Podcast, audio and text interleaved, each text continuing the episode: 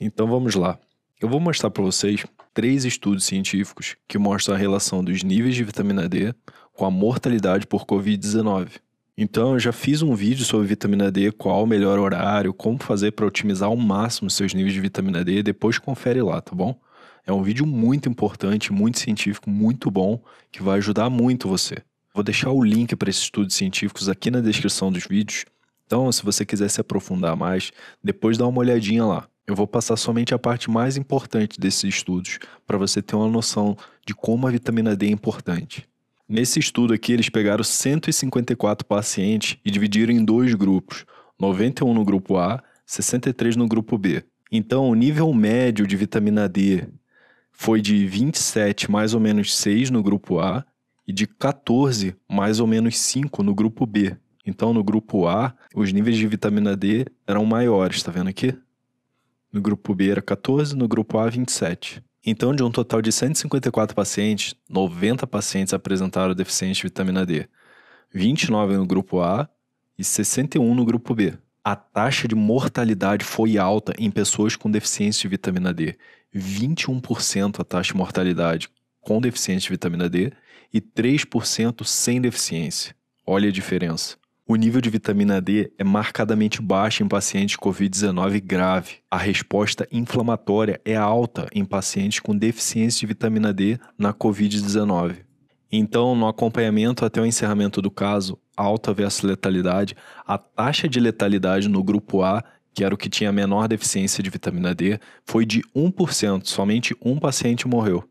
Enquanto no grupo B foi de trinta e um por cento, vinte pacientes morreram. Quando a fatalidade foi comparada com base na deficiência de vitamina D, a taxa de fatalidade foi de vinte e um por cento entre os deficientes de vitamina D e três vírgula um por cento entre os pacientes com nível de vitamina D normal. Concluindo então, a deficiência de vitamina D aumenta significativamente a chance de doença grave, doença grave, após a infecção com covid dezenove. Tudo isso se traduz em aumento da morbidade e mortalidade em pacientes covid dezenove com deficiência de vitamina D. Tendo em vista a atual pandemia de covid dezenove, os autores recomendam a administração de suplementos de vitamina D para a população em risco de covid dezenove. Vou te mostrar esse ensaio clínico aqui com covid dezenove. Foi feito um ensaio clínico em setenta e seis pacientes hospitalizados com infecção por covid dezenove. E eles foram divididos em dois grupos. Então, nos resultados aqui, cinquenta pacientes receberam a suplementação de vitamina D, foram tratados com calcifediol, tá vendo aqui? Enquanto que vinte e seis pacientes não receberam essa suplementação. Dos cinquenta pacientes tratados com calcifediol, somente um necessitou de admissão na U T I, apenas dois por cento dos cinquenta pacientes, enquanto que dos vinte e seis pacientes não tratados com a suplementação, treze, ou seja, cinquenta por cento dos pacientes, treze, precisou de admissão na U T I. E também dos pacientes tratados com calcifediol, nenhum morreu e todos receberam alta hospitalar sem complicações. E dos treze pacientes admitidos na U T I, dois morreram e os onze restantes receberam alta. Então, concluindo, foi demonstrado que a administração de uma alta dose de calcifediol ou vinte e cinco hidroxivitamina D, um principal metabólito da vitamina D do sistema endócrino, reduziu significativamente a necessidade de tratamento em U T I de pacientes que requerem hospitalização devido à comprovada covid dezenove. Com esse estudo, dá para a gente perceber como a vitamina D é tão importante para o sistema imune, para manter a gente longe de doenças. Esse outro estudo aqui mostra a evidência de que a suplementação com vitamina D pode reduzir o risco de infecções e mortes por influenza, é a gripe comum, e covid dezenove. Então vamos dar uma olhada nas partes mais importantes desse estudo. Várias revisões consideram as maneiras pelas quais a vitamina D reduz o risco de infecções virais. Então, um estudo em Connecticut, em cento e noventa e oito adultos saudáveis no outono e inverno de dois mil e nove a dois mil e dez, examinou a relação entre concentração sérica de vinte e cinco H D e a incidência de infecções do trato respiratório agudas. Apenas dezessete por cento das pessoas que mantiveram os níveis de vitamina D acima de trinta e oito ao longo do estudo desenvolveram essas doenças, enquanto que quarenta e cinco por cento daquelas que tinham os níveis de vitamina D abaixo de trinta e oito o fizeram.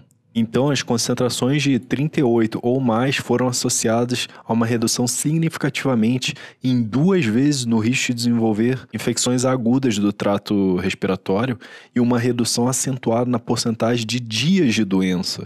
Olhando essa tabela aqui, então, a gente pode ver como a vitamina D está relacionada aos achados clínicos e epidemiológicos para as taxas de incidência e letalidade. Por exemplo, casos graves associados à pneumonia têm uma correlação inversa com os níveis de vitamina D. É, citocinas pró-inflamatórias, aumento do risco de sepse, insuficiência cardíaca, tudo tem correlação inversa, tá vendo aqui? Risco de diabetes mellitus, fumar reduz os níveis séricos de vitamina D. Então, todos esses estudos aqui mostram a correlação entre os níveis baixos de vitamina D com essa grande quantidade de doenças aqui. A dengue, ó, a associação inversa entre a concentração dos níveis séricos de vitamina D e a progressão do estado de doença. Hepatite C, H I V, influenza, diarreia de rotavírus, ó. Um estudo envolvendo trinta e três participantes, incluindo sete tomando quatro mil I por dia de vitamina D três e seis que tomaram dez mil I por dia de vitamina D três por oito semanas, relatou que as concentrações de níveis séricos de vitamina D aumentaram de vinte mais ou menos seis para trinta e nove mais ou menos nove quando toma quatro mil I por dia e de dezenove mais ou menos quatro para sessenta e sete mais ou menos três quando tomavam dez mil I por dia, e a microbiota intestinal foi melhorada sem efeitos adversos. Assim, a partir da literatura, é razoável sugerir tomar dez mil I por dia por um mês, o que é eficaz para aumentar rapidamente os níveis circulantes de vinte e cinco H D para a faixa preferida de quarenta a sessenta. Para manter esse nível após o primeiro mês, a dose pode ser diminuída para cinco mil I por dia. Quando altas doses de vitamina D são tomadas, a suplementação de cálcio não deve ser alta para reduzir o risco de hipercalcemia.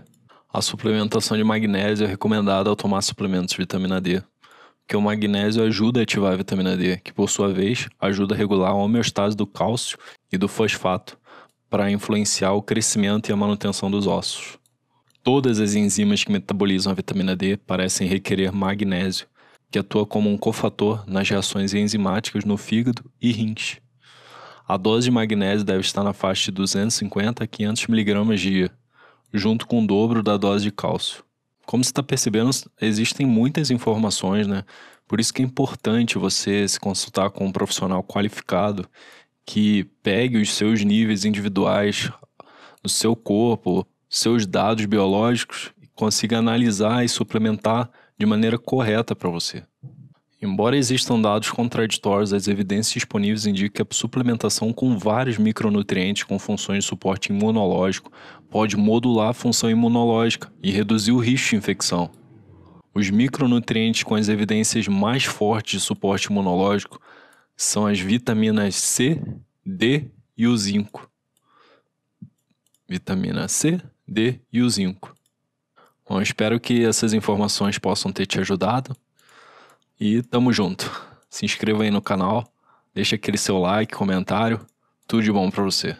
E vamos ficar longe dessa covid dezenove, vamos, cuide do seu corpo, não somente passando álcool gel e máscara, não que isso não seja importante, também é importante, mas você precisa cuidar do seu corpo, principalmente com vitamina D, vitamina C, zinco, uma alimentação completa, cheia de nutrientes e a exposição saudável ao sol.